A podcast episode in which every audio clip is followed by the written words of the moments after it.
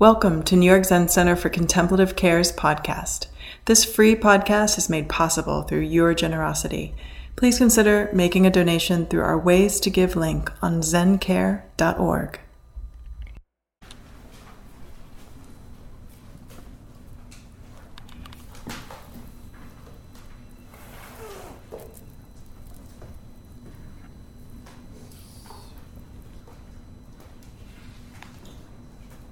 So this morning I want to explore with you this precept of not misusing sexuality.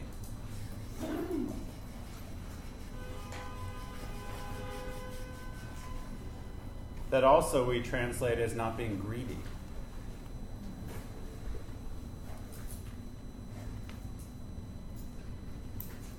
One of the training slogans we use around this precept is learning to live and give and accept love and friendship without clinging. Without Clinging.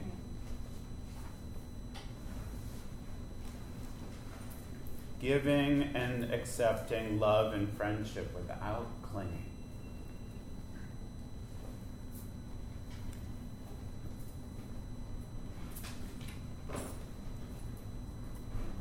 So, to me, in order to practice this precept, we have to be willing for a lifetime. Be willing to explore what it means to be a friend and what it means to love. In particular, learning how to do this at the bedside. What it means to be a friend at the bedside. What it means to love at the bedside.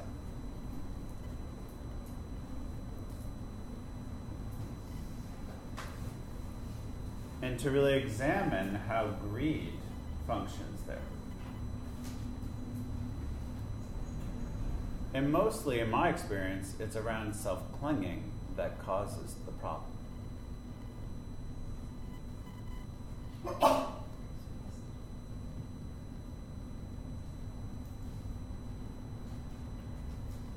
And the clinging, in some ways, is the aggression towards interest, having interest. But interest meaning from the around 16th century understanding of what interest was. To be between things.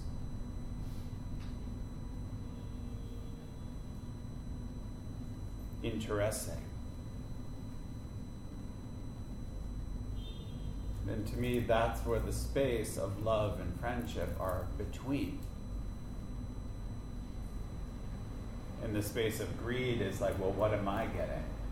And who am I? And how are you giving that to me? It becomes transactional.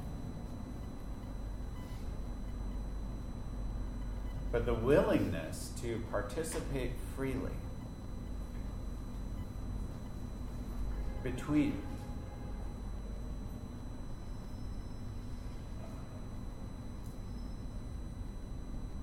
to be between takes lots of courage. And the good news is that we'll all fail miserably. And we can get back up and participate again. And earlier, when Pat was talking about this again, I thought I was done. I've never met a patient or even myself in the mirror and not had those moments. But I think often of my teacher, Chodo and teacher, who you'll meet at the retreat, at 87, going on 88. Not done at all. Really investigating the body and mind. This rare opportunity to really understand the unconditioned love that actually we can bring everywhere. But the reality is we don't bring it because it's just always available. But to me, what's so important is about really looking at how we don't participate in it. We take ourselves out.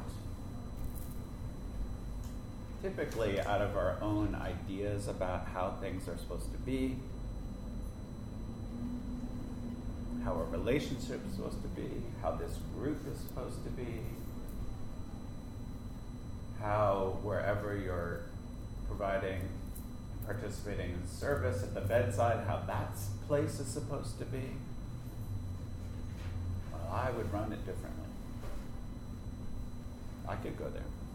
No problem. But to look at how we have a habit of either externalizing, wanting to fix everything out there,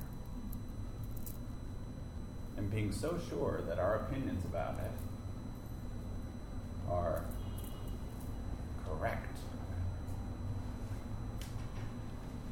Or the other side of that, of course, is always kind of having machinations inside, internalizing everything. Ugh. So I just want to suggest to you the possibility of perhaps enjoying between, being between things.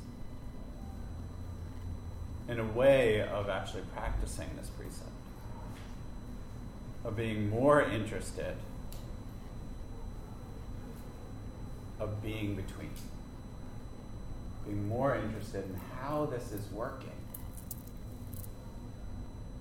how this is working, how it works, and how that extends out. As a way of really participating in not misusing sexuality. Because if we're deeply in relationship between things, how is it possible to misuse it?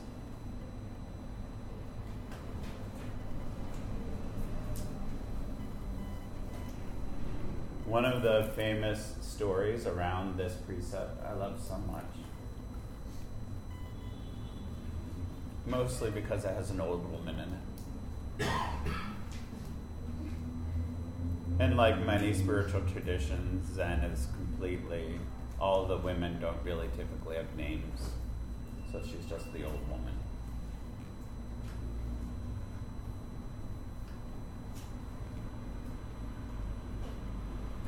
Our teacher is the first woman in our lineage after 87 generations.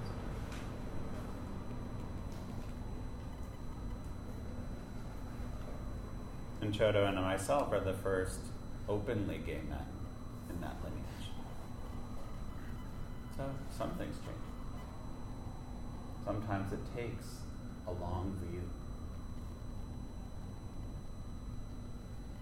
But the story is the old woman burns down the hermitage that you read about.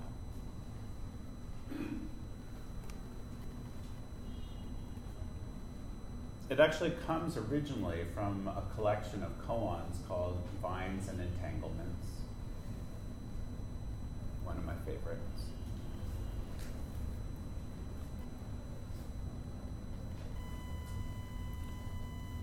So there was an old woman who was a benefactor of this monk. And she loved practice so much that she wanted to be a supporter of this practice, uh, which is traditional, in particular in Asia.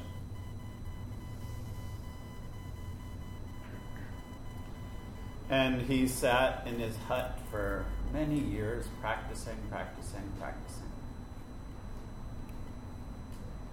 And one day, you know, she fed him and took care of his hut and made sure everything was okay. But then she wanted to test him, see how his practice is going.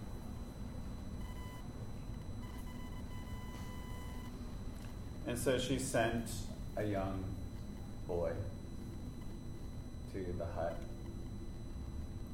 to see what the monk would do.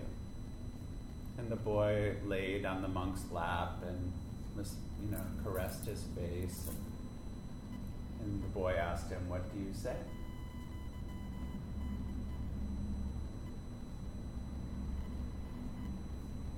And the hermit, this monk, responded, The old tree on a cold cliff.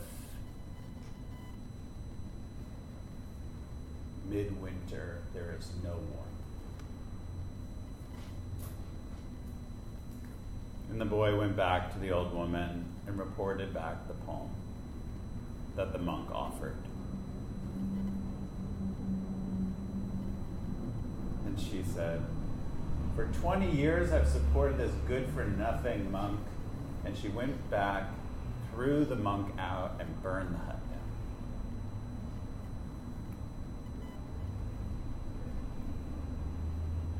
What would you have done? I remember the first time I read that story, I was like, oh shit. I didn't expect that. As a very young person reading the story, I thought like the monk was so cool. Like, yeah, like you get nothing from me.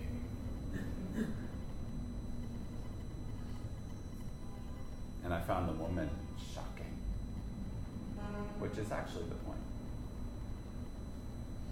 But where's the fire? Where is the warmth? How do we hide out? Hide our own sexuality and warmth through spirituality.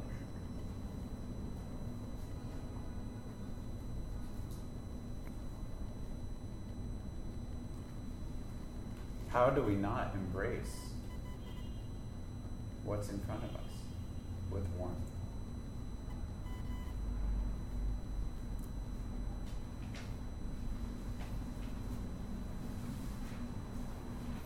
And this story is a typical Zen story. You know, it's always like, okay, enough. And then really valuing the immediacy of the expression. Because at many chances, we just actually, the reality is we have one chance. There's a famous Zen expression, ichigo ichie, eh, which means one moment, one chance. And that is just the reality of it. And many of the people that we're seeing, they might even be very aware of that reality. But whether they are or not, how do we become aware of it? If there's one moment, one chance, how do we not fully participate being between things? Or are we so into our, I'm like this, I'm like this, you're like that? It's not very sexy.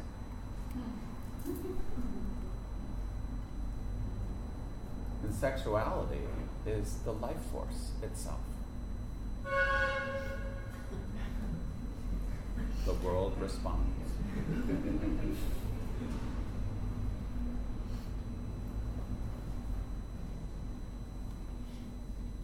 Love, of course, is um, what we understand as love really is the erotic,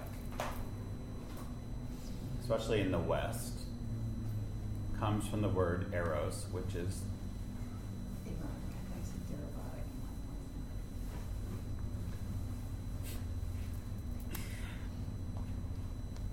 So, from the God of love, Eros, who is a very sensual God. And it became thought to appreciate Eros or appreciate that kind of God would be to appreciate the sensuality of life. Now, in these days, we understand the erotic. People say, well, that's erotic. Usually it's like almost like porn.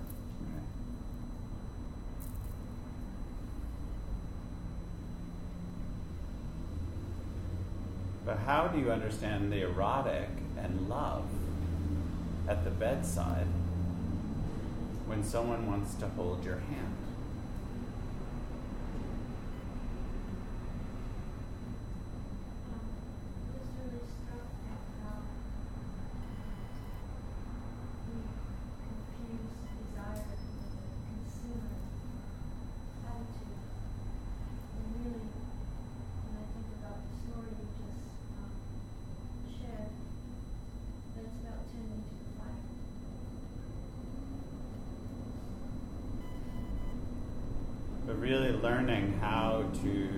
Stay with the warmth. To me, this is also that maintaining this precept is really learning imperfectly, as I do, how to maintain warmth. And to look at how we create distance. How we're all that monk. Cold old tree. We all have that too. But to look at that and to a way to really explore. Oh, I'm doing that thing. I'm like, mm, mm. I have nothing for you. And to look at, in particular, in your own mind, how your thinking works. how we don't freely give that warmth.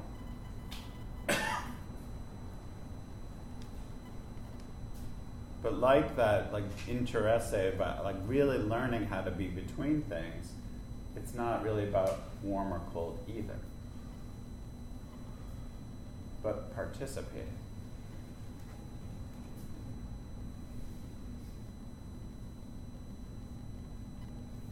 Norman Fischer, the wonderful teacher, said, to maintain this precept, we have to learn how to be caring, faithful in all our relationships. Caring and faithful.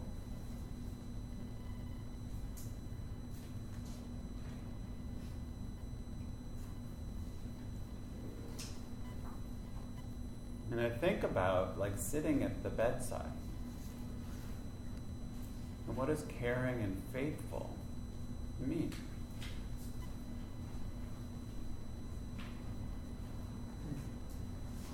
To me, it means not hiding out behind my eyes. Because we have this rare opportunity to actually have this body and another person can experience us actually in our bodies. And we live in a culture that does not really appreciate that. And we all collude. So, really, offering our presence is not just a mind thing. Our presence radiates out from our body. So being generous